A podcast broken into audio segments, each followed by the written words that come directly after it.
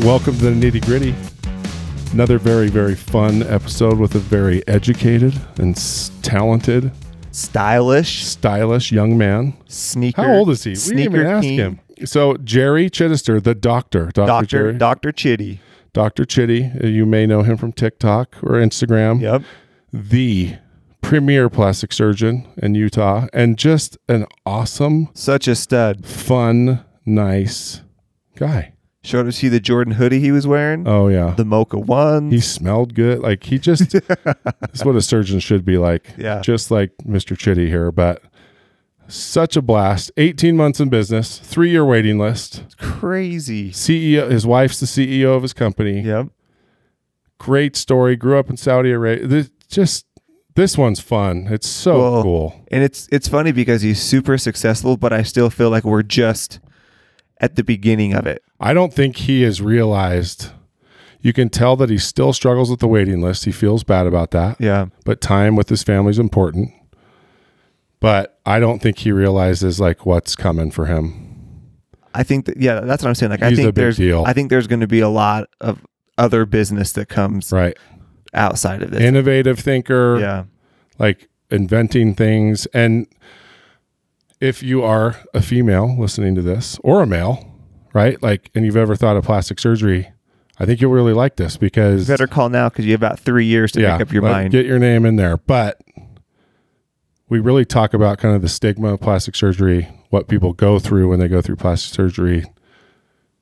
A lot of like the functional things use that of the the functional use of plastic like, what, surgery. like restorative, was always There's so about. much more than just like cosmetic and confidence Yeah. that goes into this, and it's really fascinating stuff to learn. Like Yeah. the postpart the postpartum thing. Mm-hmm.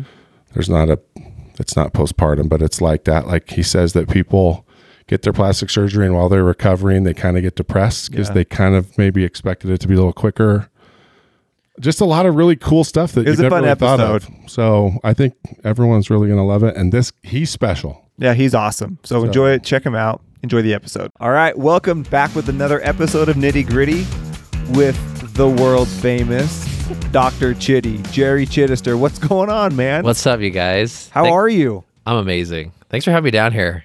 It's a little bit different country for me down Utah County, but It it's is all for good. us too Thanks, Utah County kinda thanks for coming down to our neck of the woods. Well, I'm moving down here eventually, so know. Well, I'm you're- trying to assimilate. you'll like highland that's where i live at least there's a little more space up there Yeah, we'll be. I'll be your neighbor pretty much. yeah no you really will be you're Yeah. only like five or six blocks away from That's me. awesome. it is awesome If I start to exercise, I'll maybe walk to your house sometime.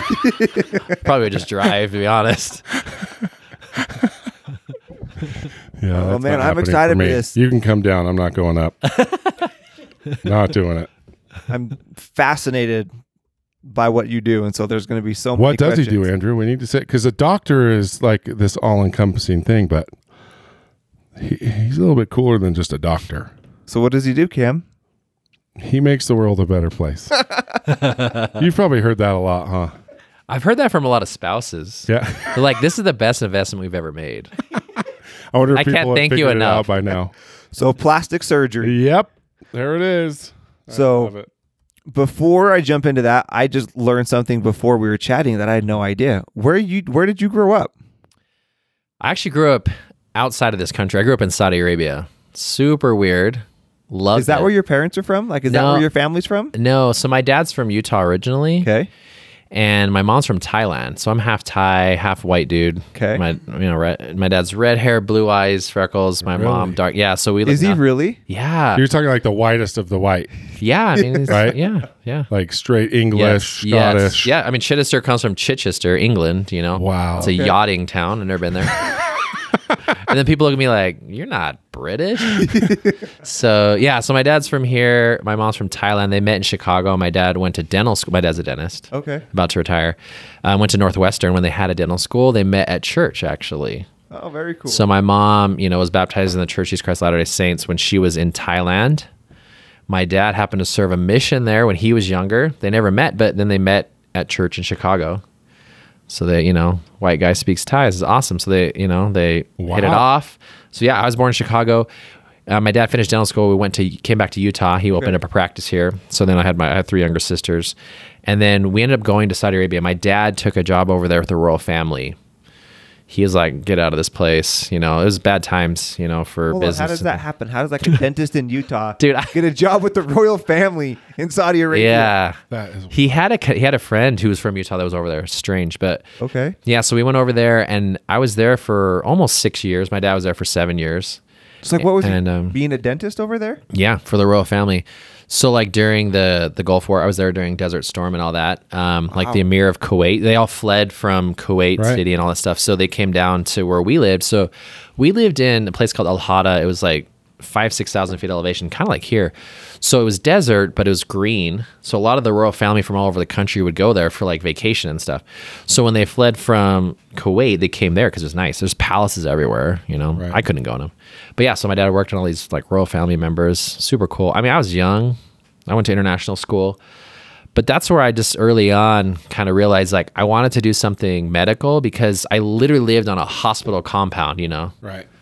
It was just like everywhere. It was all around. Yeah, it's you. like I just like literally walk and there's a hospital or you know, all my friends' dads are doctors and I'm like, this is my life. Yeah. You know? Wow. So you're there for a while, and then came back to Utah. Yeah, and then it got to the point, you know, so it's very oppressed there, Yeah. especially for women. You know, Sure. women's rights is not a thing. Maybe it's changing nowadays, but um, I had three younger sisters. You know, they're getting older, and it gets strict. So we came back here to, to Utah, and um, so yeah, I lived in South Jordan for a while, and that's where I met my wife. She's from South Jordan. Then yeah, that's kind of where I then finished high school. Went to U undergrad, stayed at the University of Utah for med school, and then went out to Loma Linda in California for six years. Loved it out there, Southern Okay. Southern California, for plastic surgery training. And then I did actually did an orthopedic hand and upper. Hold on. So you fellowship. met your wife when you were in junior high. Uh, high school. Actually, I did meet her in junior high, but she was dating one of my friends. I tease her about this. She's gonna hear this. Um, but no, that's when I first met her because I knew she dated my friend. Okay. And then yeah, we met my junior year of high school, pretty much, and then we've dated pretty much ever since then. We we have this debate though, like, are we high school sweethearts or not? Because like we didn't date senior year. Like she dated a bunch of dudes, I dated some girls, and then we got back after high school, and then we, you know, I got when a mission came home. I went to Thailand actually, so my mission to Thailand as well. Oh, really? Wow. Yeah, Really? my dad and myself. Yeah, so I speak Thai, read, write Thai, and all that. Um, but when I got home, you know, she happened to still be around. It worked out, and we've been inseparable ever since. But yeah, we've known each other since high school. I think high school sweethearts is okay to say. Yeah, that's what everybody says. I'm gonna say junior high. yeah, That is even Yeah. cooler. It's like the mic cells. It's like Gentry and Yeah. Betsy. 13, they just knew. yeah. That's crazy. That's so crazy to me. So then you went to California. Mm-hmm. So six years. That was is that all like training to become a plastic surgeon? Yeah, so med school was four years up at the U, and then six years. It's called it's integrated plastic surgery training. So I had general surgery training built into my plastic surgery training, so about a year and a half. Um, but yeah, it's all plastic surgery. When did you know that that's what you wanted to do? That was my next question. Like, Oh, man. You're in med school. Did you know this before med school No. or during? No, I always pictured myself being a heart surgeon, like a cardiothoracic Oh. surgeon. Even in high school, my Mindy, she'd be like, "Oh yeah, I knew you want to be a heart surgeon." But I got into med school and I started looking into it. I'm like, "Oh man, like this is not what I thought." You know, I thought it was like ER or like you know on Grey's Grey's, Anatomy, Anatomy. yeah. Yeah. You know, Doctor The Burke guy's and always Doc- hooking up with chicks in the closet. yeah. well, that wasn't my ambition, but Oh, okay. um, but I, I'm sure that happened for those guys. but some dramatization there for for them. But yeah, so I realized like their lifestyle is not what I wanted, and so I remember I came home one day. I looked at my wife Mindy, and I'm like, I don't know what I want to do. Like I can't do this. What And about I- the lifestyle you didn't That's want? it. Yeah. Is it just Um, the on j- call all yes, the time? Everything's yes. emergency. okay. all the time. You know, it's like rushing to the OR. You know, you're doing emergency surgery on these patients, and the mortality rates are high. You know, and just the lifestyle, like they're never home. Yeah. And I'm like, I want a family. You know, I didn't have kids at the time, but yeah, I just didn't picture that. And so I kind of stepped back because for me, plastic surgery at the time was what I knew from Grey's Anatomy, Doctor Steam, McSteamy. You know, I'm like, well, he does like you know breast augmentation and rhinoplasties and stuff, but I didn't want to do that. I feel like that to me is just so like mundane. You know, it's the same thing over and over. That's what I thought. But then as I learned about plastic surgery, so I went to this career fair. This is like halfway through med school. I'm like freaking out. Like, what am I going to do? You know, so I thought maybe cardiology, and I go to that. I'm like, this is no, like, no, thank you. You know, I'm not going to write prescriptions all day for heart medication. So I go to this career fair, right? It's like, I'm going to every table, like which is the true profession for me, you know. So I go to the hospitalist, I go to the anesthesiologist, I go to all. I'm like, these, I just can't. It's not me. I get bored easily. I'm like, you know. So I go to the plastic surgery table and I get my attention drawn because the doctor, she's like, you know, everyone thinks plastic surgery is about breast augmentation or rhinoplasty. So it's like, oh, that's what I thought. She's like, but that's not true. I'm like, oh, tell me more, you know? So she's like, we know we do cancer reconstruction, we do hand surgery, we do cleft lip, cleft palate, you know, reconstruction. We work with cardiothoracic surgeons, neurosurgeons. I was like, whoa, I had no idea. So I'm like, I want to check this out. So I kind of switched halfway through med school, a two week elective into plastics up at the University of Utah. Loved it. Wow. I remember I came home that day, I told my wife, I'm like, that's what I want to do. Like, Interesting. there's, yeah, I remember one day, you know, we had a day where these guys all had skin cancer on their scalp. Right. And I remember there was three guys all in the same location on the top of their head, melanoma. The the skin doctor, cancer doctor cuts out the cancer, huge hole on Yeah, the top yeah. of their head, uh-huh. and every case we did totally differently. I'm like, that's the same thing. We did three totally different surgeries. She's like, oh yeah. She's like, you get ten other surgeons, we do it ten other ways.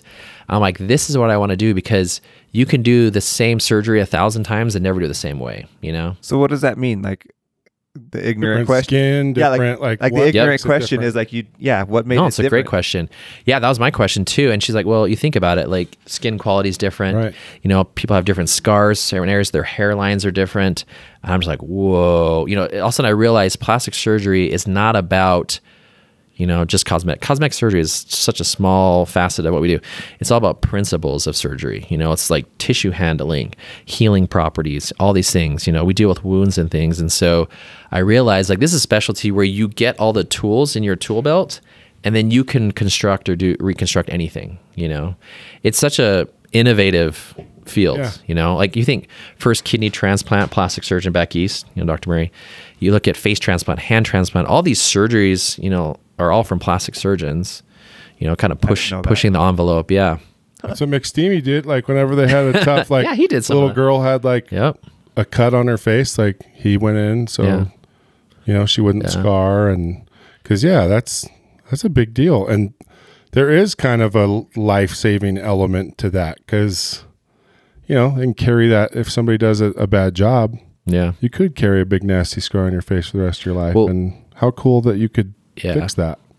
I did. So I did hand surgery at US, um, USC in Los Angeles for a year. So I went and did orthopedic hand with them because I did hand training as part of our plastics, but I did more kind of bony stuff. But you know, one thing in hand surgery that's cool, it really is like life and limb saving because you know people come in with like flesh eating bacteria on their extremity. You know, I saw that all the time there. Even here when I took a lot of call at Intermountain. So a lot of that is you know you are saving people's lives which you know we think plastic surgery like yeah right like you're not saying you know there's no like emergency breast augmentation surgery but there is you know One sa- popped. yeah yeah Get in here, stat. yeah so that's cool i think it's it's definitely a field where you know again it's old young you know age whatever gender whatever right? we do all the transgender um, surgery you know all that stuff so really cool specialty love my job Interesting. So when you're in California for those six years, is it just trying all different types before you kind of found either one what you're good at or two what you enjoy doing?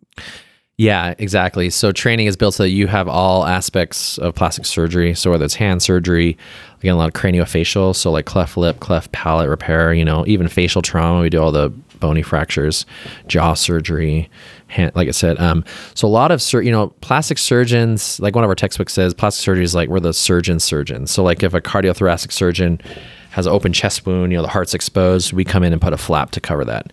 Neurosurgeon has the brain exposed, you know, skull's out, put a flap over it. So we, we work with a lot of different specialties, vascular surgeons, general surgeons, you know. And so we had to do all of that. Um, and then, yeah, you kind of pick, you know, we do cosmetic aesthetic surgery as well. But really, if you think of, so I do mainly aesthetic surgery now. There's so many patients here in Utah that are looking for aesthetic, you know, more like the, you know, the term mommy makeover, but it's more like reconstructing the body for a woman after having had kids and stuff.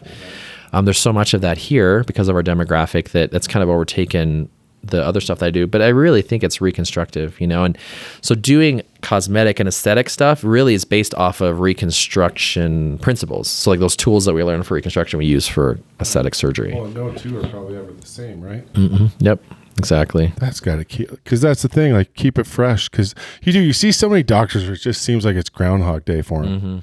Like it'd be miserable. Like I'm sure the money's good, But They seem grumpy. yeah, yeah. Yeah. Well, it just seems like you know I'm I always fear that like if I'm getting knee surgery, and it's just some orthopedic that's like. yeah. Oh, this is my six millionth knee of the year. Like, I'll just get this done real quick. And it's Yeah. like, no, I want somebody to care, damn it. Yeah. Yeah. Like, but yeah, that'd be hard. So, like inside of the training, did you have to start to specialize inside of plastics? Yeah, exactly. Because there's so much, you know, it's like, what are you going to do? And so I, I went down the path originally of doing hand and upper extremity. I loved it. Yeah. Intricacy of the hand, all the bones, tendons, nerves. I love that.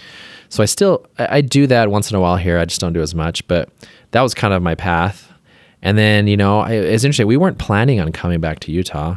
Um, I had several job offers in Los Angeles, back in Loma Linda, where I trained and we loved California. You know, our kids grew up there, you know, and we were actually in the process of foster adopting our youngest, our little boy McKay. He's four and a half now. We um, had tried for several years during training to to get pregnant after our first two, and we had had a hard time at first with them, but you know, during six years of plastic surgery, I, I, we couldn't get pregnant. We tried all the stuff, saw the doctors, did all the tests, medications, whatever. And so we're finally like, you know what? Like, I think our life path is a little bit different here. And so that's one thing we learned is like, you know, it's not really up to us, you know, how things, we, we have a plan and then it always works out for the better, but not what we planned, you know. Um, but we ended up going the route of foster adoption and we, we found him. He's actually from Tooele, Utah. So we brought him to California. Really? We were Pasadena, yeah. And so we did this interstate thing and we ended up adopting him, foster adopting him in California. And so we were going to stay out there. And Was then, that hard to do across state lines? yeah. Yeah. And then we had to fly back and forth and go to court. You know, I remember one, one time I flew back here for court because we thought something was going to happen. I get to court, you know, I had left work. We were in court for 90 seconds. Judge sits down. Oh, we don't have this adjourned. We'll see you in four weeks. We're like, what? Just flew out here for that. You know, nothing happened. It's a lot of heartbreak. So, you know, people have been through foster adoption stuff. It's not easy. Definitely So Definitely sad that it, it's so hard. I know. It's really hard. Like how many? I wonder how many people that like pushes away. I think a everywhere. lot, honestly. Oh, that's Discouraging, yeah. I know that. But that's why I ended up come back here because you know a lot of family things and just kind of led us back to Utah, and we're we're glad we're here. But that kind of changed my focus from mainly just hand to more the aesthetic route because I I'd always kind of thought if I came back to Utah, I'd probably do more elective stuff. You know, I didn't I really say see that myself that working. surprises me. Southern California, Yeah. Yeah. you come back Right. here for Yeah. the cosmetic stuff. You know what I mean? Like that's really Well, interesting. interestingly enough, when I started training, so that in California, this has been 2011, Uh-huh. um, Utah was the highest per capita in the country for plastic surgeons in the country. What? Yes. Hold on, for the amount of plastic surgeons. For Really? the population, yes. And now I think we're like number five or number six. We've always been, even back into the 80s, we were in the top three. It was like New York, LA, about slash Beverly Hills, and Salt Lake City. Oh my god! Yes. Really? Yeah. Can you pick out like work almost on anybody? Like you know they've had work done or not? Yeah, it's one of those things. Like I think if I focused on it, like I put on my plastic surgery glasses, I could. You know, I, I try not to. I feel like I'm always working, so I try to turn that off. Right. But if I if I wanted to, I mean, probably. but I try not to look at people that way because I feel like uh, I'm just Staring at working again. random chicks' boobs. Like Yeah, that'd be a I'm little sure. uh, uncomfortable. l- eyes up here. I'm like, who was your doctor? It's gonna be a twenty four plastic ninety nine. What are you looking at? Yeah, yeah. I try to. Although you know, I've had several funny like encounters, like you know, even at church, and people coming up to me and being like, "Hey, can you look at this?" And I'm like, mm, probably shouldn't do that here, you know. But Should we go in the men's bathroom or the girls' bathroom? So where did the entrepreneurship come from? Because is is that for Yeah. is that common? I feel like most doctors end up just working, you know, at a larger clinic or hospitals, right? And they don't go out and do their own thing. yeah, I think in plastic surgery, it may be a little bit different. Okay. and maybe dermatology too, but there is an element where you could go that more entrepreneurial path. For me, my mom, so she owns a, a restaurant in Sandy. It's Simply Thai. My in-laws, they own a gift shop, Randy and Company Market, Medicine Market up in Holladay. So I've always been surrounded by entrepreneurial, like business, you know, family business type stuff. And so I think seeing my mom's drive was always like something that drove me, you know. And I and I told myself like I'm gonna do something like I'm kind of the person like I gotta just go all out, you know. I don't go halfway. Yep. And so I'm like I'm gonna do my own practice. Um, I'm just gonna go all out, you know. And and then it's it's kind of being a plastic surgeon and doing what I love has enabled me to have time to do other things in an entrepreneurial spirit, you know, to kind of advance that. And it, it's it's been amazing. You know, the opportunities that have come up from doing this, I really feel like it's given me more chance to help other people and. I can't announce it yet, but we have some really cool plans in you can plastic announce surgery. it now. It's okay. It's We love tot- exclusives. It's totally okay. well, maybe I'll come back and give you a follow up. Um, no, I think you know. I think for me, and I actually I have a, a podcast thing, or no, sorry, it's like a live virtual event on Saturday. I'm going to talk more about it too. But um, plastic surgery for me, again, it seems like it's mostly physical, right? we're talking about you know physical changes to the body, where there's liposuctioning, you know. Why are you pointing at me, Jerry? I, I wasn't. don't miss. Don't take my pointing for misdirect. Is liposuction XXXL? But you know, we think of like the physical side of plastic surgery, but there's really a huge emotional, mental component to this. sure. A lot of women that I see, again, a lot of mothers, you know, um, after surgery, it's interesting because they, they kind of look at their body, they look in the mirror, and it's been something where they've kind of pictured for such a long time. And after they have that procedure to kind of restore that body kind of pre kids, it's almost like there's this disconnect sometimes. And it's really hard for women, you know, and they look at them and it's so there's this huge. After em- surgery, yes. That's really Yes. interesting. I would have thought It's it was so the common. way. Yeah. No, it's after. And I almost Wow. I almost compare it to like um, postpartum depression in women. You know, there's just this huge emotional hormonal change after the stress of the f- pregnancy and that after that's done women you know can get pretty down it's a very common thing and i see that in plastic surgery and so there's a lot of this stuff that like i want to better address as a plastic surgeon but i feel like it's just not well addressed in the community Like you the know mental, like the the mental health side of it. Mm-hmm. I think you'd be all stoked, right? You think so? That, that's they- like they a badge do. of honor almost, right? They Like, do. It- you almost see like the surge of again the emotions, right? They're like Right. super happy. But then I think a big part of it too is social media, you know, because they see like these immediate before and afters, you know, and then like, wait, I want to be there. I want to be healed. Like in that before and after, it's instant, you know, Yeah. it looks instant, but really there's just this, there's months. And so I think, you know, as, as a plastic surgeon, I try to educate patients as much as possible. I try to, if I'm doing posts to show like, you know what, they're still swollen here. It's okay. It's part of the healing process, but it takes time. It's not immediate. And so I think there's this feedback where it's like, wait, I'm not there yet. Why am I not there? And, and so that it, you know, kind of question yourself and That's one thing that women deal with that would be so tough. Mm-hmm. Just kind of that comparison yeah. thing. Like it's I don't think a lot of dudes deal with that. Maybe a little bit more now. Yeah. Just because like you said, social media, but social media has had to amplify that Yeah. issue for women a hundredfold. Yeah, for sure. And yeah, even guys, I, I do a lot of male liposuction and surgery, but they tend to be a lot more reserved and and I don't post that stuff, you know. So it looks like I do mostly women. I do, but for surgery, but there are a lot of men too, you Yeah. know. And so and I, I think the culture around it is changing a lot. I think kind of the the stigma around plastic surgery is changing a lot, especially here in, in Utah and stuff, kind of more accepting. I was going to ask you, like, what are the most common misconceptions? Like, you posted something on social today that was kind Mm-hmm. of funny, but like, I would imagine you I have didn't see it. Like a lot of common misconceptions about Mm-hmm. what it is you do or who it is you work with. Yeah. Yeah. So I think one of the most common ones, especially for like patients on their patient end, is, you know, um, like especially like a mommy makeover type situation where like, oh, I'm just doing this for the looks. It's not. It's really a lot of women do it to restore basic function. You know, a lot of times women's cores, you know, their their six pack muscles are totally separated.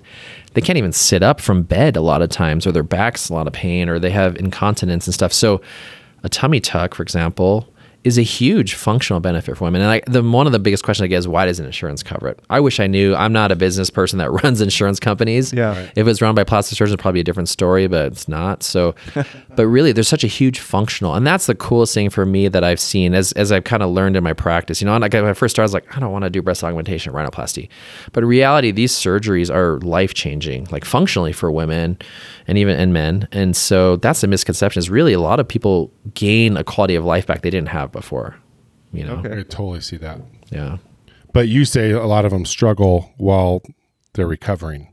Yeah, Or it's while- very it's a roller coaster, you know. wild. Oh, it's like feeling amazing, then down, and and I, I think for me, I want to more help educate people and help them through that, you know, because it is it, it takes time, but it's hard. It's hard for Right. people. And we do want such like instant gratification now. Mm-hmm. Like you spend the money, you get the surgery, and you're just like, I can't wait to look hot or whatever. But yeah, Yeah, it, it probably does take a while. And how many times do you get like blown up on social or whatever else by a patient. It's like, you son of a bitch, you did this to me. I only get those occasionally. no, no, I don't get too many of those. Um, I mean, that'd be hard. Yeah, I think one thing that has, uh, for me, in terms of the business side of it, you know, that's just blown this thing up is just access. You know, I, I don't give medical advice to people over, you know, Instagram. A lot of people I think will try and message me and get that. And that I get where they're coming from. I said, look, I don't do that. I have to see you in person because there's a lot of medical and other things that we cover. You know, I want to be professional, but I'll answer basic general questions for people. And so that access that they have to a plastic surgeon is pretty rare, I Yeah. think. And so, and I'm I'm doing all my own DMs. Like I message you guys on there. I Yeah. do all that, you know. And I have a great team. I have great people that help me with like viral content and all that stuff. And help. when did you make that decision though, like to really embrace social? And did it come natural, or is it like No. just a business decision? No, it was it was an evolution uh, of kind of like I think my thought of how I was going to grow my practice. So I would say definitely my practice is an Instagram practice. Like it, it literally has blossomed because of social media. Isn't that insane that Instagram can grow Oh, yeah. like yeah, you know simple someone who started a blog to a plastic surgeon? You know what I mean? Like this Mm-hmm. Yeah, platform is it is. so versatile. It's crazy. It really is. So I started, I, I came here uh, three years ago now, back to Salt Lake City, and I was with a, a different group at the time. And I didn't even know how to do a story. My wife, so my wife taught me. We were in California. She was doing some uh, Saint makeup stuff, and she's like, "Okay, this is how you do a story." I'm like, "This is crazy awkward," and I would record myself like five or six times. I'm like, I can't even look at myself. I hate this, you know. I'm like, I don't like the way I sound and look, and so it was so awkward for me, you know. And so, and I tell people this. I talk to a lot of plastic surgeons too. and I get messages all the time, and they're like, "How do you do this?" And so, I, I what I had to learn was like, you have to find your voice, kind of like you guys with this podcast, like finding the personality of it, you know, finding the people that you know make sense to bring on and all that. And I don't know if I make sense to be here, but Oh, it's, you it's do. fine. okay. but, you know, finding that voice, you know, Right. um, and that took me some time because I, I felt like at first I had, I was more reserved. I wasn't myself. I think until I was my quote unquote myself and doing like TikToks that I love to do, like I love to dance. I grew up, I break danced in high school, I had my crew, you know, I'd go to like the lighthouse on the weekends downtown, you know, uh, steak dances. I loved dancing, you know. I took dance classes in high school. It was like me and 30 girls. I'm like, this is amazing, right? So Are they your clients now? cannot disclose. I respect their Like, I know a privacy. um, but yeah, so doing that dance stuff, I'm like TikTok in my mind was made for me. You know, a lot of people use it as like education. I try to do that too, but I really, I just love to. It's like an outlet for me. I love to dance. Yeah. and just have fun. Well, it's got to be so disarming for customers too, because you know yeah. surgeons are kind of intimidating, and a lot of them don't really have. I don't know if you can call what you're doing on Instagram a bedside manner, but but you know it's like it's scary, and sometimes like this has Yeah. to make people feel so like. I'm pointing with my hand as if people can see me. The 13 people on YouTube can see me, but I'm looking at Jerry's Instagram, and it's like, and it's so fun, and it's like you want to take a little bit of that seriousness and Mm-hmm. that nervousness out of it. I would imagine that. Yeah. I bet your clients really like that. Yeah, it's definitely like a great filter, right? So Right. people see it, they're like, this guy's a clown. Right. I'm going somewhere else. but a lot of people say, you know what? Like, yeah, that like you said, it kind of breaks down those barriers and say, like, okay, he's a normal person. And he's confident, obviously. Yeah.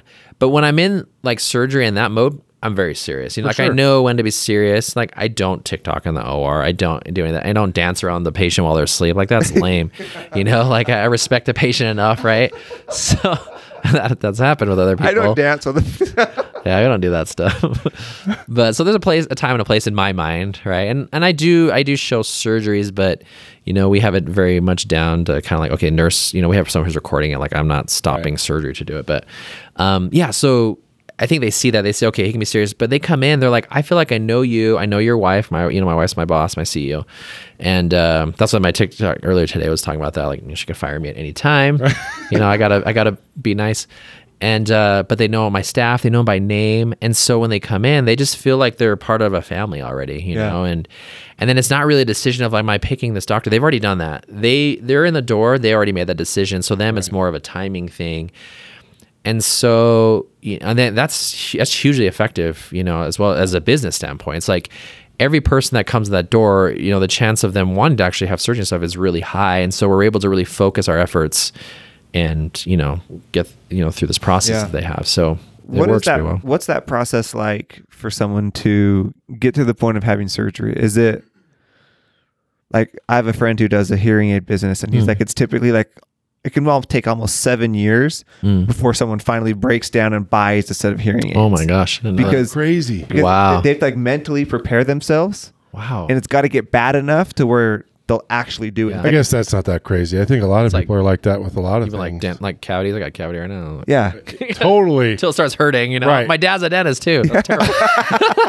hey, but dad. like, what is that like Yeah. in your world? Do you know? Like when someone comes in and they're like, "Hey, I want this surgery," is it like, "Oh, I've been thinking of having this for like so many years, and now I'm ready"? Yeah. Or What I would say is I've noticed a change even in the last three years because when I first started this, a lot of the people I would see were researching online and doing this for years, right? But I think with social media, especially Instagram, where they have access all the time to see the process, and that's why I try to show it to educate and show the process of surgery, it takes away that fear. So, not only just knowing me as a surgeon, but how surgery works, how is recovery. They see all these patients' testimonials that I don't solicit. My patients, they, they do it on their own, and then I just repost it. Right. But um, they see that process. So, I think it's way quicker. They say, you know what? I'm done having, I have people calling the office now because you know unfortunately the wait list is quite long but they're like i'm having one more baby and then i'm going to come i'm planning on breastfeeding and then seeing you. They're already planning ahead.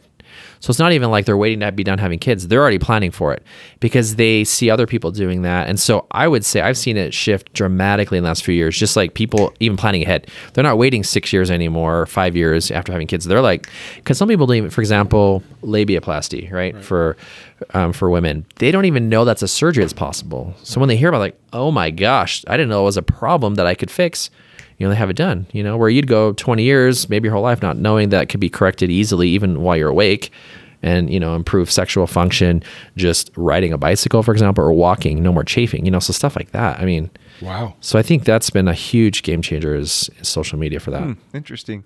What is your wait list like right now? um, i do not disclose no just kidding I, i'll be honest i don't like to talk about it it stresses me out It's like season seats for the Packers. yeah yeah right It's about 12 Um, and a half years. yeah, it's a couple- it's a couple them in years out. inheritance. Okay.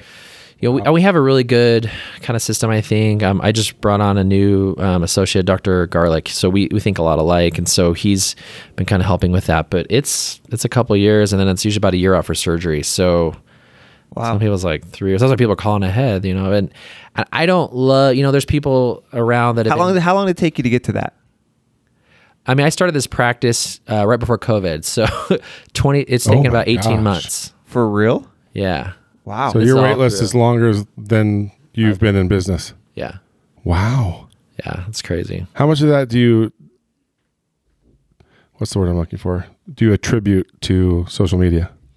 Um, 98%. I was going to say, right? Yeah. Well, now and it's kind of the point where it's it's kind of referral, but it's like oh, friends tagging on Instagram, referral or, or talking, and you know I'll get messages like, hey, we're at a girls' night, we're all talking about you, or oh, a Facebook group talking. You know, it's like it just has become this thing that's taken its own. You know, like the other day, this is the this is one of the coolest things. So not only is it patients, but I was at my mom's restaurant with at, the, another business dinner meeting, and all of a sudden I hear this, this Dr. Chiddy, and um, I'm sitting there and I look, and there's this young ten year old boy standing there, and he had like tears in his eyes. I'm like, hey, how's it going? He's like. He's like, can I get a picture with you? I'm a big fan. He's Oh like, I my love your. He's like, I love your shoes. I'm like, oh Yeah. So I give him a hug, you know, and I go talk to his family, and they're all nice. His older brother, I'm talking to them. I'm like, hey, you know, there's like this shoe beat downtown tomorrow. You should go check it. I got some J's up there, you know. And he was just like, so I actually saw. I went up there and I saw him there the next day. He went and got some kidding. shoes. No, but even like teenager stuff, like you know, the TikToks and stuff. I love it. You know, it's it's fun to. I wouldn't say inspiring, but to like have that type of influence, whether it's, you know, I hope it's just positive. I just want to promote positivity out there, you know, and, and show like, you don't, I don't have, like, I'm just a human. I'm not better than anybody else, you know, and I mean, you are a plastic surgeon, though, but you, so you are a uh, little bit. no, I mean, Yeah, I'm sorry, I, I think if anything, like, why did I spend all that time in school? Hello. Like, I could be an entrepreneur like you and start a cool, like, you know, awesome restaurant business. I don't be, have a be at the masters every year. Jeez. Oh, that is kind of cool. That's really cool. Yeah, you're right. Okay, I feel kind of cool. Yeah. So we're both cooler than other people. I'm just kidding. We're better than most. I just know that if my daughter came home and said she was marrying a plastic surgeon or a dude that opened a barbecue restaurant, yeah, I'd probably be more happy about the plastic surgeon. I mean, yeah, it, is. It is what it is. But yeah, I feel like it's a platform. You know, like you guys, you're able to bring in people and do Right. this like awesome, inspiring stories here from people. Like I feel like I try to use my platform as well to be positive. You know, I get people messaging me like, "Hey, thanks for posting that," even if it's like a quote or something. You know, and just I love this shoe one right here. Just like if you're unhappy with your life, remember this picture. Yeah, You know, with the kid wearing the big shoes that has paper clips in the back. yeah, Like yeah, it's exactly. a great reminder. yeah. So what's been cool. like what's been one of the hardest things in getting things going? Because I mean, talking to you, it sounds like success. You've had incredible success, but part of the fun of this podcast is kind of getting down into the the, The- nitty gritty. Mm, needy, greedy. And so, what would you say is something that maybe most people wouldn't know about whether it's plastic surgery or it's your practice or something like that? it's um to me it's all about life balance in the sense that um sorry i'm emotional i'm a very emotional person but um uh time you know like i think you can look at it and say you have a successful business you're booked two years three years out people want to see you whatever but really like time to me is the most valuable thing and i would say right now like for me it's a constant battle of balancing my time with my family you know with my personal relationships with my friends outside of work you know and and with my personal beliefs my religious system you know? And so to me that's the struggle and that's the hard part of it i think is you see and i try to be as open and possible about this but there's a lot of stuff like you know in the background i spend 30 40 hours a week on social media. I'm you know i spend 80 hours working as a plastic surgeon another 30 to 40 in the background. Where's my family in that? And this is a constant thing my wife and i talk about and my kids are little and i think you know so i try to make every encounter that i have meaningful because you know how long it's going to last you know Right. I like that. Wow. What kind of have you had any? What's the right way to say it? Negative experience because of the church and the culture around here with plastic surgery. Like, have you had to fight any of that? That's a good question. that's a real yeah nice work. that's a really good question yeah. Um, you know, for myself, I am a member of the Church of Jesus Christ of Latter-day Saints, and I, you know, I feel like, I, and I, I definitely, you know, believe in that system or system. I definitely believe in it. It's a system. I don't believe in having to I'm say sorry, the I'm whole down in Utah religion County. anymore. I'm sick of that. Church of Jesus Christ of Latter-day Saints. It's a long. God yeah, can we it. shorten it again? Oh, I can't say LDS, but um, I actually haven't. So that was always my fear coming back here because you know I. I, I was high school in here and undergrad, and I, I know this kind of the bubble that the quote unquote bubble that's here, and that was a huge concern for me. You know, how is is this going to conflict with what I do? And quite honestly, the more I've looked at what I do, I think it's more the perspective I take on it because I don't I don't get grief from people about it, you know, and and there's it's just very supportive people. And so like the approach I've taken again is to be more positive and be educating on what it truly is for people and to help break down that stigma of what it is and you know, because there's a huge stigma around it. It's like, oh, this is a vanity thing and all this stuff. And, and sure, some people it is, you know, and but guess what? That's not for me to judge as a member or a non, right? for anybody to judge. You know, I just want to, yeah, I want to do what's safe for you, and I can tell you, like, is this a stripper or porn star boobs? Because a lot of people say that. I want to, I want the porn star look, not the stripper. I'm like, whoa, like, okay, you know what this means, right? In terms of implants and stuff. so I try to make sure they know what we're doing and getting into, but I, I don't get that from the church or its members, and I think it's because of kind of the the focus I have on it. I could take it a totally different route, and it'd probably be different, but When you say that, like the focus I have on it, what do you mean by that? um, more so of the the benefits of it for Okay. you know in terms of like I said like you know kind of reconstruction and doing that you know um, that's that's the majority of my population are kind of the the mommy makeover type things where Which women is have what had children. exactly? Well, like the So- the what was it? The labiaplasty? Is that what you called it? Like, I would have never thought. Yeah. It's like, okay, do we really need to have your vagina look a certain way for you to be confident? But you don't. I never realized, hmm like what you said, like it hurts to sit on a bike or Yep. chafing or like All that. that's big like that's a big deal. That Yep. would suck. Yeah. And if you can fix that, like, why wouldn't you do that? Yep. Yeah. Exactly. Huh. So yeah, I think taking that approach, you know, and looking at it and say, look, this is very functional for you. It's very kind of restorative of life, you know, and and like I said, there's all um, a spectrum of it in plastic surgery, but that's the, my main focus. I kind of look at it like we've kind of been blessed with technology. So let's use it. Yeah. You know what I mean? Like if it restores just even if even if nothing else, it just I know uh I won't say who it is. but a very close friend of mine, his wife got a boob job. Is that okay to call it that? Yeah. Okay. Breast augmentation. I want to sound important. No, but it's funny. Like a new person came out, and it was awesome. Like she just had it. Like her head was held a little higher, and yeah, it's easy to say like you needed fake boobs to do that, but it's like who cares? Like, Yeah. is that any different than like being more confident after you lose weight? Yeah. Or getting braces or Yeah. I had my teeth whitened on Sunday. You know, it's like one of those things where like I hate my yellow teeth, you know, and Same here. I did. you I did know, that, and I had a. Uh, you look What's- amazing. I, I couldn't look at your line? eyes. It's like, The Oh, Invisalign. thank you. Invisalign. Like I had Invisalign Yeah. for two years, just a few years ago, and it's like yeah. I always called it my jewel tooth. I had like one, Yeah. and I hated it. Snaggle But tooth. it's like, dude, you do barbecue. You're a dude. Who cares? I'm like, well, I care. Yeah. So what? you, Yeah. And now, like, if somebody's taking a picture, it's it. it- yeah, it helps. It's a big deal. And for women, I think it's even. It's got to be ten times the Mm-hmm. the positive reinforcing feeling because Mm-hmm. you know they just they look at things differently. They struggle with Mm-hmm. the exterior more, and like you said, having kids would suck. Yeah. Like so, listen. If you want to, you can do whatever the hell you want. If you Yes, if you exactly. if you carry a baby and you put that kid in the world, like you deserve to get whatever you freaking want. Yep. Right? Because we would all be bitching about we couldn't Oh, yeah. have kids. There's no way. Totally. Dudes would be way too big of pussies to do that. Excuse my French. But so so yeah, I think there's and it does. It really does put a deeper meaning to mm-hmm. what you're doing. And and you seem like that.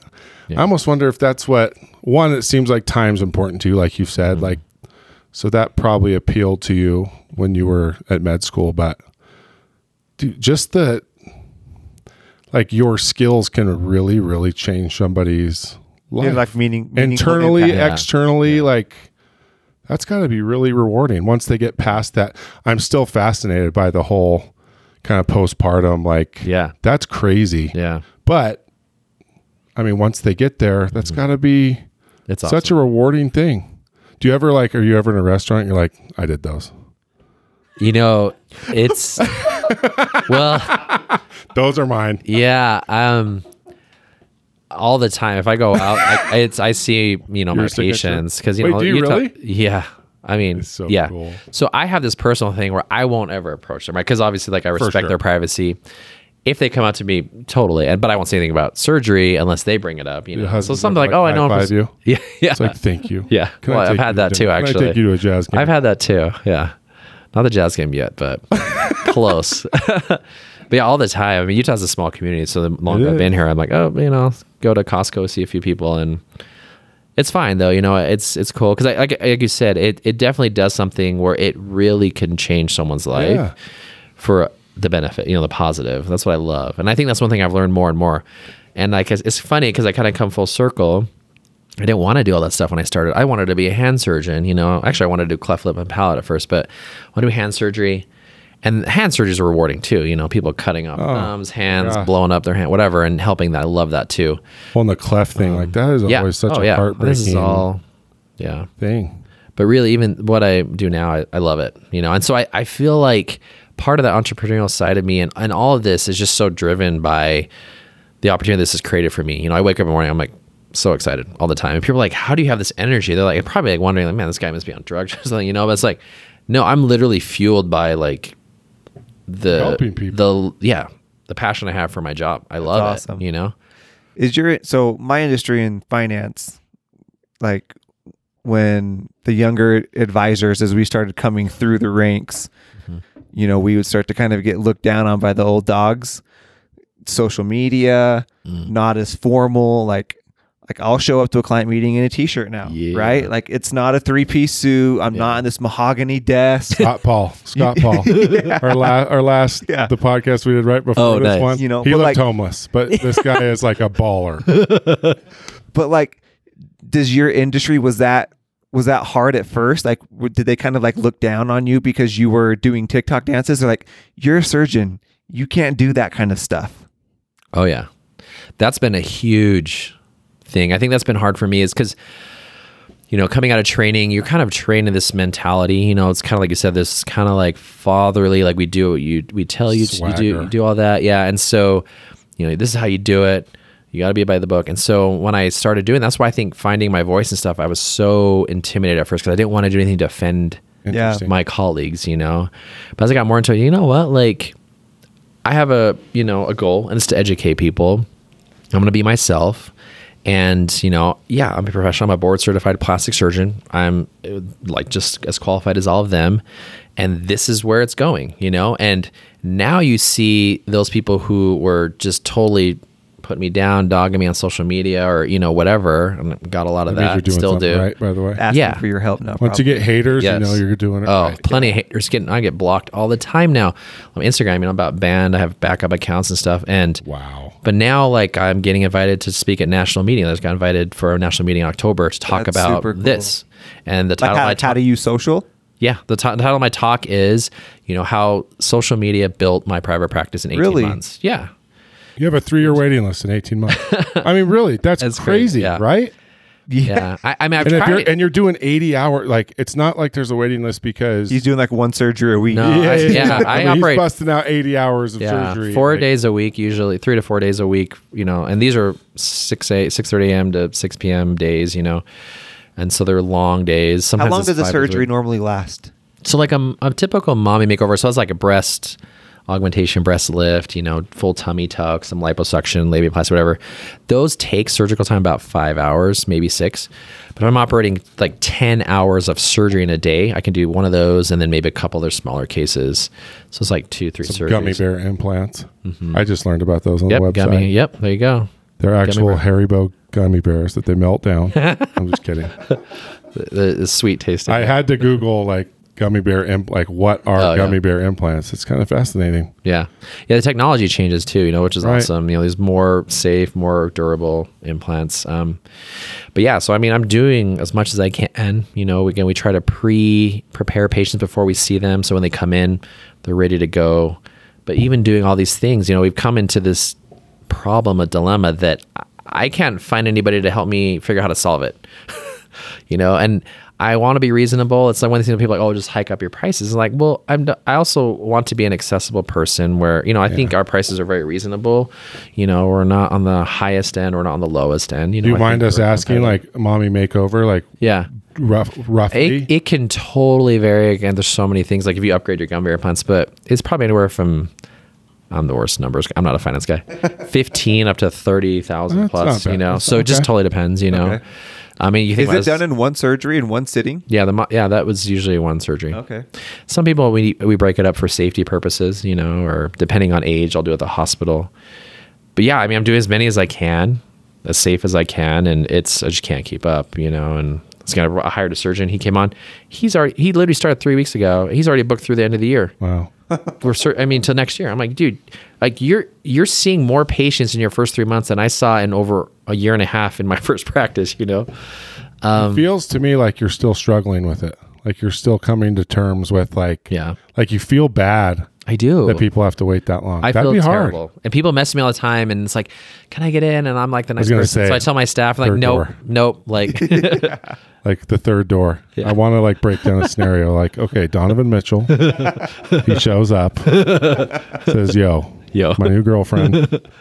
Like, I got season tickets for you. She's on I'll the ta- sign some She's jerseys. on the table next week. Like, is somebody getting pushed? well, have you heard the story of Kanye West when he went to? Um, I think it was in L.A. There's a chicken shop there, uh, Nashville Hot Chicken.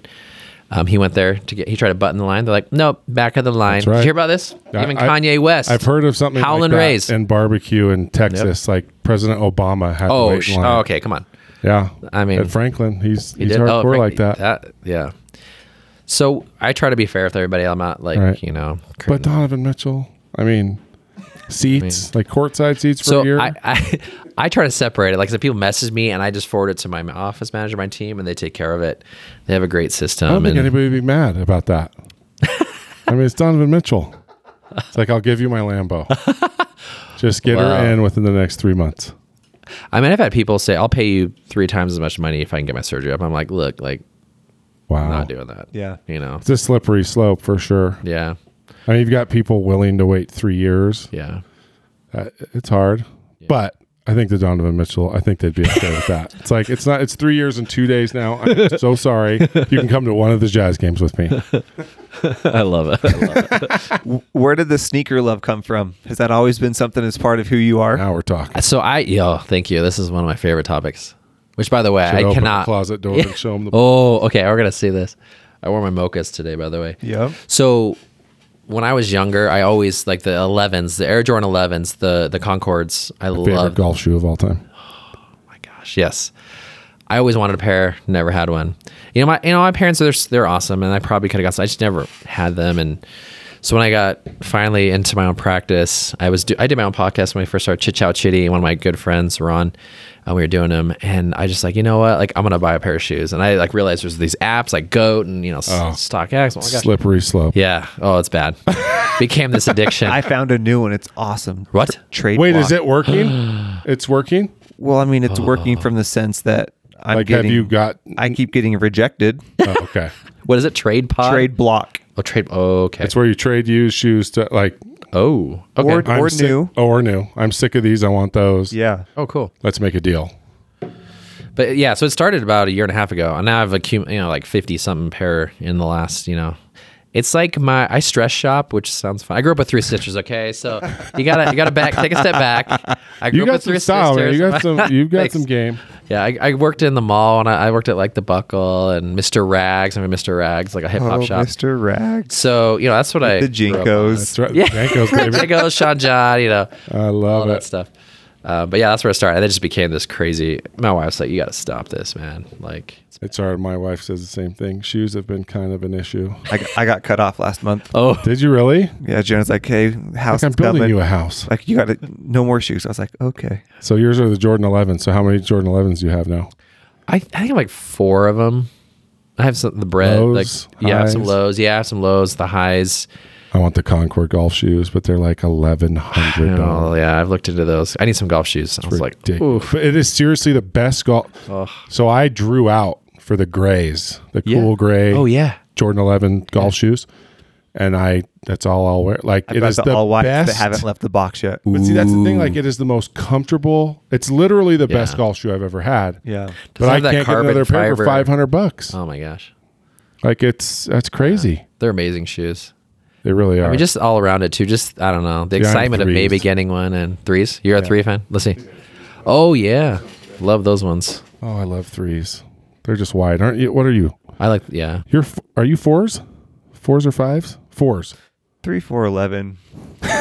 Yeah, I'm like a one 11, four, one four eleven. I No like the mids. fours. See, I I, have like, the oh the PSG. So they have the Paris Saint Germains. They have. The I wore fours. those love- yesterday. you did? Oh, The PSG fours. I love them. yesterday. Oh, I love those. Let's celebrate Messi Yeah. coming over to the Qatar Qatar Yeah. owned limitless money soccer club. That is crazy. yeah. Did you read about that? Uh-huh. Were you the one telling me about the cryptocurrency? He took his he had, he got a welcome gift of 30 million What in and crypto? he wanted like 70 or 80% of it in crypto. Crazy. Whoa. That guy's making so Yes. much money. Yeah. Dang. So what PSG ones did you get? The the burgundy ones, the PSG fours. That's Love what I got. those. That's what I was those. wearing yesterday. Love them. They're so and the Such leather's cool so nice. Yes. Oh, one of my favorite pairs. So, are there I wish I had those on today. Dang it. Are there plans then to bring in more doctors? Is that the idea? To expand that I- way? I do And is that hard because yeah. then like your reputation is in someone else's hands? Ooh, Yeah. tough. It is, you know, so a lot of patients, it's like, I trust you to see Dr. Garlic because you trust him, Yeah. you know? So it is. And I don't even know those people that trust me, you know, they just trust me based off of, you know, my social media and stuff. And so it is, I feel like it is a big responsibility, but I really do trust him. So yeah, definitely being very, I've been very um, picky about it, but I've actually known Dr. Garlic for over 10 years from back in med school. name. Garlic, yeah. So easy to remember. Yeah. Dr. Garlic. I don't know. What can say Chidester. It's like that's why I say Chiddy because like they can't even spell it. Say it. Right. You know? it's a little tough. I when I was in uh, residency, so you know, I'd get calls from nurses and things. And They'd write my name on the chart, and I had like over fifty misspellings of my last name. So I created this hashtag. It's called "How many ways to misspell Chidester or Mister or spell Chidester." My favorite is Terry Tiddler. So instead of Jerry Chidester, they put Terry Tiddler What? as my name in the operative note. Yeah, because you know the doctor dictated it, and they put my name. And I'm like, that sounds like my stage name for like, you know, like. I'm like, that's just weird. Thunder from Down Yeah, Under name. Terry Tiddler. Welcome to the stage. That's My favorite one. Terry Tiddler. See, Yeah. Terry Tigger Tiddler. Oh, Tigger bounces around on his tail. Yeah. You know what I'm getting at. I shouldn't have disclosed that. I realized, big mistake. No, I'm just kidding. Oh, So it sounds like you got some fun stuff coming though. We that You're do. announcing pretty soon. Yes, some huge stuff. So it's one of these things. I'm the worst secret. It's not a secret. It's just that it's timing. Sure. Because there's a lot of legal things, business, you know, Total. Things, and Oh, yeah. so as much as I'd love to tell you guys some stuff, it, it's coming. But So it's big plans. Be on the lookout. Huge. Like when? Like Oh, so over the next year, Okay. there's going to be some huge stuff. So it's going to be starting this Saturday. We're doing this um, live event. I think we have like over 750 people registered for it. It's a virtual event. oh wow. So I'm doing that. We're going to stream it, you know, through a service, so they get an email and register. But we're going to start talking about this, and then over the and then in about two months we're doing an in-person event, and then at the beginning of the year another event, and then kind of think of it as like the Apple events, you know, like unveil like the Yeah. iPhone, you know. Not that we're going that, but you know, we want to build up some kind of Build, momentum. build so- some hype before you Yeah. roll it out. Yeah. are these like products that you created? Are these like Yes, one of them is a as a is a product. Um, some other products. So I, I do have a bra line coming out for post op bra. You know, it's one of the things I. It's always like you look. Is it where's there a deficiency somewhere, right? How can you address it? And I think that's part of the entrepreneurial thought. Is like, okay, what what's missing in this, Right. you know, this production line or chain or what do you want to call it? So a bra, like a good bra for women, was missing. so so I was going to ask yeah. you about this Somi. Yeah. Is it Somi? So you call it? yeah, So, Somi bra. Yeah, like because it says like like this Somi breast augmentation it says is something that you came up with. Yeah. So the Somi, so I trademarked the Somi. So Somi is like two meanings, right? So Somi is social media, right? And then Somi is kind of like the infer like Somi. This is customized to me. So it's right. a double, dual meaning. My wife actually came with that because That's kind of brilliant. Yeah, she, she's so smart. So I heard and trademarked that, and then I announced it after I had it all. I didn't want to announce it too soon. For sure. But the SOMI is uh, essentially customizing a breast augmentation to give women that fullness up top, the the cleavage lines, and then the long term support. So a lot of women you'll see on Instagram is like, oh, I got my implants, and then they won't show it after three months because the implants drop. They're out to the sides. They don't look good without a bra. Geographic boobs. Yeah. So kind of the opposite of what they wanted, right? And so the SOMI Right. is to What? maintain that. He's like, huh? Just the ones that are know, Yeah. like that. But the bra is also called the Somi bra, and that's it's a supportive bra for that. So that's kind of the first of many things. So the clothing, we have some other. So you get the money for the surgery, and then they buy the bra. That's I see this. This is good. This is smart. Yeah, But you're solving a problem too. yeah, and the other problem is too. I'm paying you know some company in China a ton of money for these bras that I don't patients don't even love. You know, and I'm paying a lot of money. Where I'm like, let's make our own, For sure. and you know, give bras that people like and do it ourselves. So So smart. It's Yeah, always but and it seems so simple. Yeah. But it's like you have to think a certain way to do it because plastic surgery, I'm sure, you know, it's generally like let's get the surgery done, then it's done. yeah, But you kind of seem to care about the before, Yeah. the during, and the after, which is pretty cool. you had a lot of patients that would come to me, you know, they had implants before somewhere else, and they said it's such a common theme. It's like I never met my surgeon until the morning of surgery. Wow. He walked in, he marked my breast, didn't even talk to me, and walked out of the room. I had my surgery, never saw him again. like crazy. In my mind, you, there's no patient doctor patient relationship. That's not you. Might as well be a technician, and you just line people up on a bed and you just do surgery all day, right? Like Especially with this, this is kind Yeah. of personal. Oh. like, you know what I mean? Yeah. Like, yeah, Totally. Even it still has to be hard for people. Like, all right, I'm gonna take all my clothes off, and this dude's Yeah, gonna yeah. draw on me. It's like make him feel a little comfortable for hell's Yes, sakes. Exactly. And so that was always like, I would never do that. And I think a part of the reason why the wait's long too is I don't want to sacrifice, you know, um, quality for quantity. Like that's not my goal.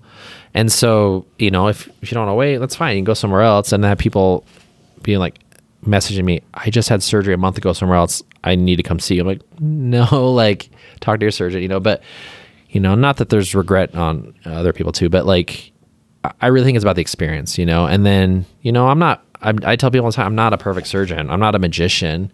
I'm a plastic surgeon. I'm board certified. You know, I do what's safest for you and I try to get you the result that you're wanting. But my whole goal is if I can spend enough time with you, talk with you, figure out what your goals are and make sure I can achieve that for you, I think that's where patients can be the happiest because even if it's not exactly like, you know, things happen in surgery, people kind of have complications and stuff. But if you're with them and you show them that you care and you're willing to get them through that to the end, like that's what matters to me the most. And still great, have a great result. But stuff happens, you know? Right.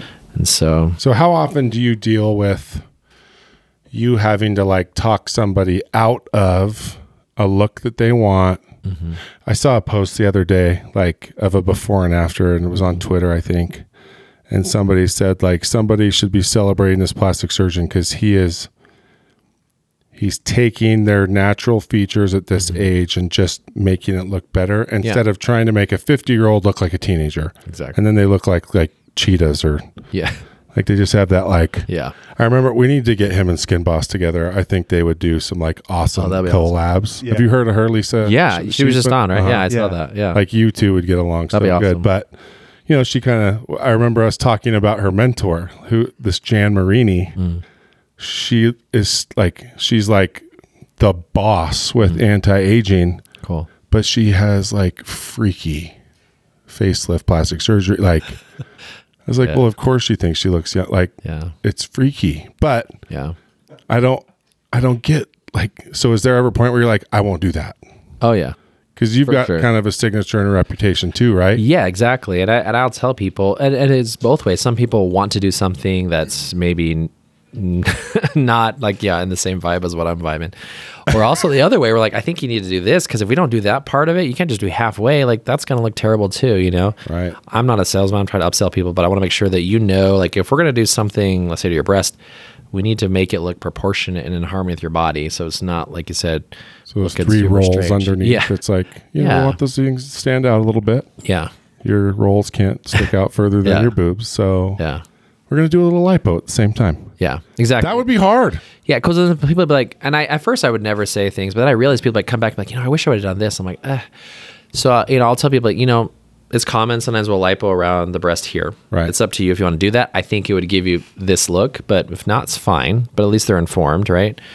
It's not a to me. It's not again not a sales pitch. It's not like you ever record you have to do this. like prove to them that you did like no I told you that you should have done this now you have to wait three years for me to kind of like tighten Well, we do doc. Yeah, I document everything. You know, as a medical record, I say Right. this is what we recommended, and then Okay. we can always look back. Yeah, and then we, you know, we get photos befores and afters, and that's not just for your medical record, but for them to see. You know, because I, I see this thing also. It's like almost like this a little bit of an amnesia. They forget what they how they looked and functioned before surgery. And then they'll say, "Oh, I, I, maybe I have this area," and you're like, "Oh, well, you actually had that before. You know, that's kind of your natural, you know, shape or whatever." And not that I'm trying to point things out, but also just remind them, like, yeah, like you've co- look how awesome this has been for you. You've come such a, f- a long way, and and it's it's good to have a reminder, I think. But you know, because you also see people sometimes it's like it becomes this thing where it's almost like, what else can I do? You know, it's almost this spark. I've heard that like it's like tattoos. Like you get Mm-hmm. You get one thing done and then it opens up, you know, like, well now I want to do this. Th- This is great. I want to do this. But again, like yeah. now they have to hop back in line. Yeah. And then I say, look, no, not going to do it. yeah, sorry. No, Right. you're done. You know, I, I'll, I'll say that. You know, it's like, no. and how do do they respond generally? Because I'm sure that happens quite a bit. Yeah. It's positive. So either, people want to, they have this idea of like, this is what I want to look like. And you're like, um, I'm not Jesus. Like Yeah. I can't, Yeah, exactly. I can't work miracles. Yeah, like I exactly. Can't, like your facial structure, or whatever it may be. Yeah. That's got to be kind of hard. Like you don't want to hurt their It is. feelings, Oh, yeah. but you're probably kind of good at that now. That well, and you have Hurting a very like no, I'm no, no, at that. I'm like just kidding. like letting people down easy. Like you have a very like Like calming persona. a very sweet demeanor. Mm-hmm. Like, uh, so I'm sure you're very good at you know not saying in a way that offends them, but that's got to be kind of a sticky situation sometimes. It is just navigating that. Yeah, and and I think you know as long as in my mind it's always like, okay, what what's do I think is best for the patient in terms of safety and Right. because I'll tell them like, yeah, you can do that, but this is what's going to happen, you know, or at least this is what in my hands what would happen. You might get this scar, or this might happen, and it may go down a route that you're not going to like, you know. And so I try to, because sometimes you don't think of those things like, oh my gosh, yeah, if I if I go out there, this is going to happen, you know. So just kind of being like, hey, that helps a lot. So, do you have a surgery or? I've always wondered this with surgeons. Like, Mm-hmm. do you think back to like there was one where you you were just like on your game? Like, I am super Yeah. proud of this one. I mean, obviously you can't So say who it I, is, well, I no, I can disclose this one because this is totally public, and my, and my it's my wife actually. Really? I did my wife's mommy makeover. She's nine weeks post surgery now. Um, for a long time, I struggled with this for one because I was like, for one, I thought this is unethical. When I started looking into it, and it, it's not. What do you mean unethical? What do you mean? Well, I'm like, that? is this an eth- unethical thing to do on my wife? Shouldn't somebody else be doing this? And looked into it and more. I talked like uh, all these surgeons have operated on all their wives. You know, I'm like, okay, so that's so you think it's unethical because you're her husband? Yeah, I think I that was that's that. the mentality of it. Oh, interesting. Yeah. Um, See, I would like- think it's like no one else can touch my wife. Like I want to Oh. do this. Yeah, no. So I was like the opposite. I'm like, look, Interesting. and I referred her to somebody else. She's like, no, like she's like, I'm your Like, I'm biggest the fan. CEO. Yeah, she's You're like, doing yeah, you're my boss.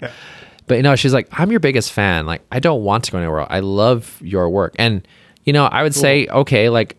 I told her, like, let's say you wanted a rhinoplasty. I do those, you know, like nose nose jobs. But I told her, look, there, I would refer you else somewhere else because that's I do them, but I don't do 400 a year like I do mommy makeovers or whatever. You know, like that's what I do. So I felt okay.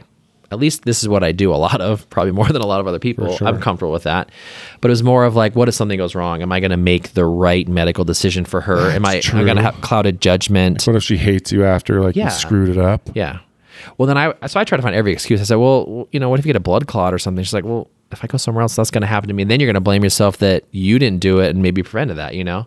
Good argument. Oh, she's like thought of everything. So I'm like, fine. So She kind of knows you. See, She it's like does. junior high sweetheart. So after three years, you know, she she put herself on my schedule. She waited like everybody else. She booked a consult. Shut up. She Yes, wait, she what? did. That's what I'm saying. Kanye That's West. bull crap. Well, I know.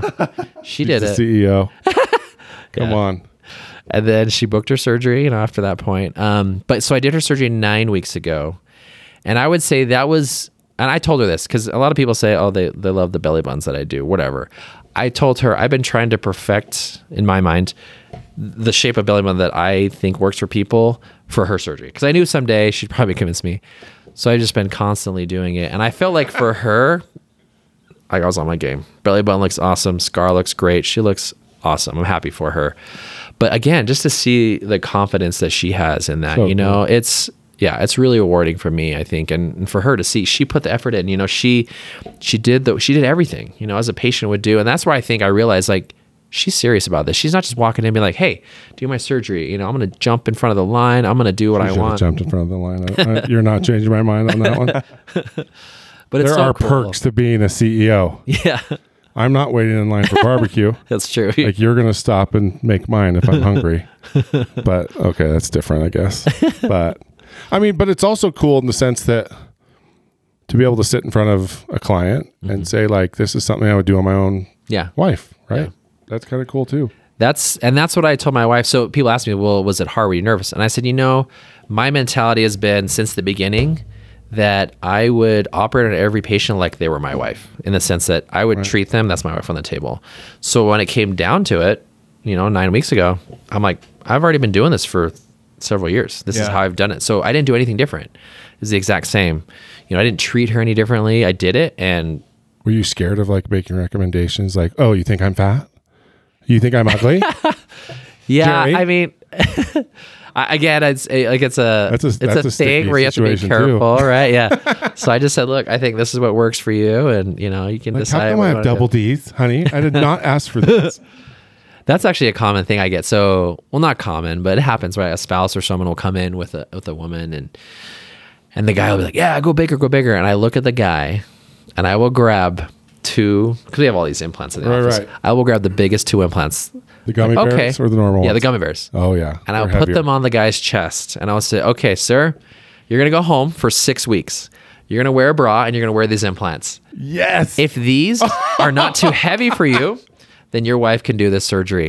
that is so But smart. you do not have a say in this. should have we call it the bro. Like Yeah. remember from yes, for Seinfeld? Seinfeld. Yeah. He walks in Kramer and his dad or Like something. put this on so for the awkward. next hour and you tell me if you Yeah. still want your wife to have these. That makes them just be like, Oh, drop. that is Okay. hilarious. So you know, in the end, it's it's their body. I don't care who's funding it. Like she has the say. You, you know. Oh yeah. So, you know. Well, I, could kind of feel like the huge boob thing is kind of past. Yeah. Although now they want the butts. Yeah, Are you doing that? it's a balance. Yeah, we do a lot of Brazilian butt lifts. Really? Those are fun. Are Brazilian butt lifts like your butt cheeks are four times the size as they are now No, and I- lifted? I, don't. I don't do that. I don't do the extreme. There are some. Kardashian butts. yeah, Those are plastic surgery butts, right? I would say yes. they I mean, there's no be. natural. But you, you know, Brazilian butt lifts take fat from somewhere, put it in the buttock, or there's like injections of this material that grows collagen. It's called Sculptra. So there's different ways to do it, but that's Rose collagen. mm-hmm, It stimulates collagen growth. Yeah, but that's that super expensive. Wow. Yeah, they do in the face too, actually. Like Does the cheeks, cool sculpting temples. stuff actually work? The what stuff? Hmm. So it's a big trend Yeah. on like Like like, freeze the medical spas. They'll like do Yeah. cool sculpting instead of. Um, I think I, I tell patients there's a Lipo? spectrum. Yeah. So there's a spectrum of everything, right? You can get like the most extreme result if you do surgery. You could do liposuction, which is kind of the middle of the road, or you can do something non-invasive, what's the difference less. between lipo and surgery? Like, like what well, you I would say like a tummy tuck. So let's say taking Okay. out, cutting out tissue versus maybe just liposuctioning the tummy, right, to get a better contour. Okay. maybe not be as tight or flat, right? Um, or cool sculpting, which is a top, you, know, you put a probe on top, kind of freeze the fat from the top.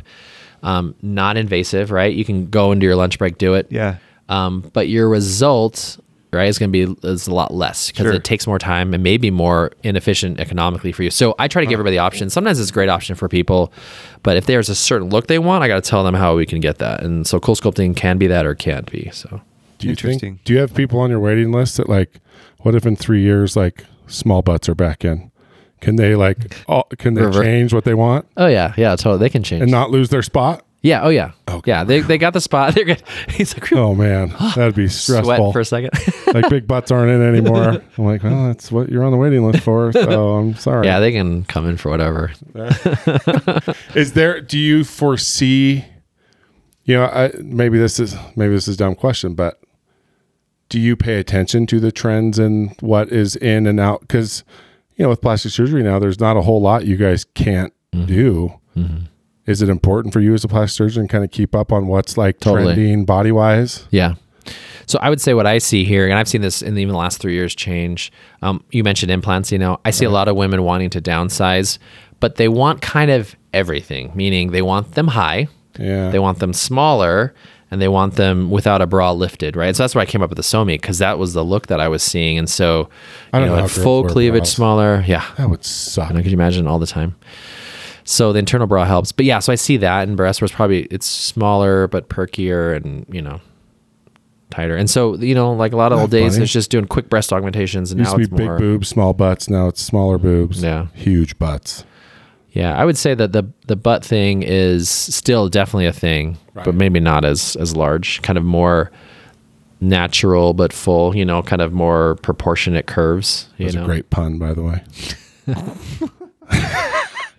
Thank you. No, this but it's funny like you don't ever think about this stuff. That's why this is so kind of Mm-hmm. fascinating cuz we do have a probably what 80 85% women Mm. are our listeners Oh, cool. and it's like you know everyone's thought about it but there's so many there's so much more to it than you think. Yeah. And there does have to be a big like mental how many people are like I would love it but I there's no way. But then you hear this and think like no, this is way more accessible Mm-hmm. Yeah. and it's okay Yeah. right? So I think this is kind of cool. And, that, and that's cool. I, I appreciate you guys for bringing me on because that was kind of my main thing is like, you know, kind of eliminating, not eliminating the stigmas, but at least understanding them more and Right. why it's there. And you still make your own decision. You know, at the end of the day, this is all elective. It's like I can walk into a car dealership and buy a car if I want to. You can walk into a plastic surgeon's office and have plastic surgery if you want to, but no one's going to force you to buy a car or have Right. plastic surgery. But I think if you understand it better and make a more informed decision, you can figure out what car you like or, you know, if you actually want plastic surgery. So I like the car reference because a lot of times we buy a car like Clint Eastwood. You are what you drive, hmm. right? Like a lot of times that is a very defining characteristic of like mm-hmm. you want to drive something that makes you happy, makes you confident. Mm-hmm. It really is no different. Yeah. And I think plastic surgery is a reflection. And I, I had two patients today just say, I want my outward appearance, my body, to match my inward kind For of sure. mentality, you know? So a lot of women, and I tell, this is, it- it's the coolest thing. So a woman comes in for a consult, they have this hanging skin and it's this scarred fat. I say, you know, and, and they're working their butts off. They're with their Right. spouse and like, I'm dieting, I'm exercising, and there's just this pooch. I can't get rid of it. And I say, okay, this, you know, you got stretch marks on your, your skin. That's those are that's scar tissue. You can't exercise away stretch marks. You know, it's all of a sudden they're gone because you did a diet or exercise. I'm like, the fat underneath that scar, that stretch mark is also scarred fat, and then it's just this light bulb comes on. I'm like, you're not going to be able to exercise that particular fat away. It's stubborn. Right. And then when I check their muscle separation, I have them lay down and I check it. And I say, you know what, you, you have a two inch muscle separation, you know? And their eyes just like, whoa, like I knew it. And they look at their spouse and say, I knew it, you know? And because they just, they can't sit up, they can't do a crunch, they can't do basic things, you know? And it's like just this, it's not, I wouldn't say validation because you know it's there, but it just kind of acknowledges to them and their spouse, like, yeah, like I can do this because it will help my body, you know? Totally. There's more than just the cosmetic side, which if it's just a cosmetic, who gives a crap? Like mm-hmm. Yeah. it's going to make you that too. happy. Like yeah. it's okay. But you're right. I'm sure for some people, for whatever reason, like hearing that there's something that it can improve, like Mm-hmm. function, medical, whatever, that's got to help. It does. So, so cool. I've got questions for days. I know. This has been fascinating. Thank you so much for coming down. Yeah. Thank you. You guys Right, are do you want to be done? we haven't even gotten to like. No, we talked about gummy bear boobs. That's all I want to talk about. Those are awesome. So I I, wasn't going to ask about. I read about them on the website. Like while we're talking, I'm like gummy bear implant. What the crap is this? so I have all these implants I've cut in half in the office, Uh-huh. um, and I show people that because I have them in this like little clear box, Right. and I used to let them open it, but then every guy wanted to grab it, you know, it's a little sticky. Oh. But if you look at, it, I've cut them, and they've been sitting in these boxes for like almost two years, and they don't move. And I tell them, look, it looks like if you bite into a gummy bear, it's like kind of that shiny appearance. Yeah, yeah, yeah. That's what these implants look like because they're the it's like a cohesive gel. Right. They fill them with this crossing silicone. It doesn't go anywhere. So if the shell cracked, it's not like it's traveling through your body. It's just its own thing. It's just a solid. Yeah. solid. but it keeps its shape better. It definitely feels natural, very durable. You know, but you know, Very durable. I, am not here. mean? It's like if you're wakeboarding you Yeah, fall really so I have hard, some you're good. TikTok. Yeah, I have some TikToks where I was like stepping on these things, stretching. Let me up. come step on. it. Let's Yeah, really let's test do your it. Oh, I durability. brought one. Dang it! that would have been awesome. These are I'm gonna Bam give you Bam guys- proof. I'm gonna bring you guys two implants you can keep here. You know how Yeti? You know how Yeti did the grizzly proof? Yeah. Like they threw a Yeti cooler out to a grizzly bear and just said, "Go to town. I will be your grizzly bear." I'm gonna I'm gonna I bring will you be some. your group. I'm gonna bring But you if some. my wife wants plastic surgery, I want it one year shaved off the line. Okay, That's it. That's it. That's the only compensation I want. that's I'm just kidding. that sounds reasonable. I knew it. it's not up to I found the third door. I got to talk to the CEO. Dang it, she didn't. Yeah, you let gotta me talk to cut. the boss. She's not going to let me cut. wow, what a blast! All right, well, we need to get together, talk shoes. Heck yeah. I'll bring my favorite threes, okay. and I'll use those to step on the gummy Ooh. bear boobs. You'll be fine. We should we should have like a sneak show. That'd be fun. I really would That'd be love. To, We awesome. should come. I'll bring food. Okay. We'll feed your staff, I love it. Let's do it. and we'll ha- we'll make a funny video. So where can do it. everyone find you? So on Instagram, it's Dr. Chiddy, C H I D D Y. Same thing on TikTok, Dr. Chiddy, drchiddy.com. Pretty much Dr. Chiddy everywhere, just to keep it easy. You're told. Do you have an agent yet? Do you have like? And I'm not joking. Like, No. is it getting to the point where like, like, have you thought of that? Because that's going to happen. Like, you're getting invited to speak at things. I could totally see you like, because like you said, in your industry, Mm-hmm. this is rare. Like the accessibility that you get, Mm-hmm. and you're fun. Like the dancing's awesome. Like this is totally like a Good Morning America situation. I could totally I- see that happening. I was so I'm on imdb.com. I like I was in a Really? movie recently. Yes. I'm I'm in a horror movie. Shut up. Yes. Is that why you were getting all this stuff on just a couple weeks yes. ago? What? Yes. Yeah. So uh, See, some, I'm smart. Some people You that I know. Yeah, um, they're filming this horror film. It's actually a really cool concept. But we were out at the asylum in Tooele. That place right. is crazy. creepy, scary. I've never gone to that one. And- it looks a little scary. Oh, dude, it's so scary. I'd never been there until then. And but the director, he texts me and he's like, "Hey, I wrote a part for you in this movie. It's for you." I'm like, "How do I say no?" But I've always wanted to be a movie. I told my wife. She's like, "You're gonna be in a horror movie?" I'm like, "I'm exploring a different side of my personality. like, it is not me. Trust me. Like, you don't say anything horror on my TikTok, but it It's really like was. Scott Paul again with his wigs. Yeah. there you go.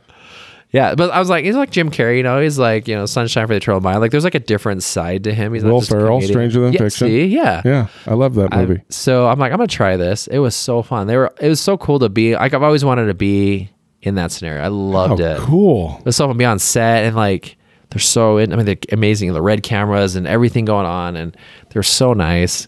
And I, just, you know, I don't have any speaking. I walked out. I'm in the movie. Like, I'm listed as an actor in it. I'm like, yes. No That's way. cool. So it was fun. Just When does it fun. come out? I think next year. So they they did a Seed and Spark funding for it, and I think they've already got it. So it'll it'll probably go through full production. So hopefully early next Uh-huh. And where was this connection from? This was just a friend, or yeah, it's like through uh, mutual friends. It all started. So my mom has a restaurant, and it's Sandy. Right. And they called me one day last right before COVID. Um, the the my friend, she's like, hey. Um, our scene for a restaurant fell through. Can we use your mom's restaurant? It was on a Sunday. And I called my mom. She's like, yeah, sure. So I showed up. I met them. We did a TikTok. And they're like, the guy's like, director's like, dude, I like you. I want to, I want to put you in one of my movies. So that was like a year ago. right. And it's like, whatever. And then he called me a few weeks ago. I'm like, okay, let's Oh, do this. cool. what a fun. blast! Yeah. It was cool, but no agent. cool. Well, you yeah no wait, you'll need one. So get your. I would tell the CEO to start keeping your eyes peeled. Well, thanks for coming. This was awesome. Thank you. You guys are awesome.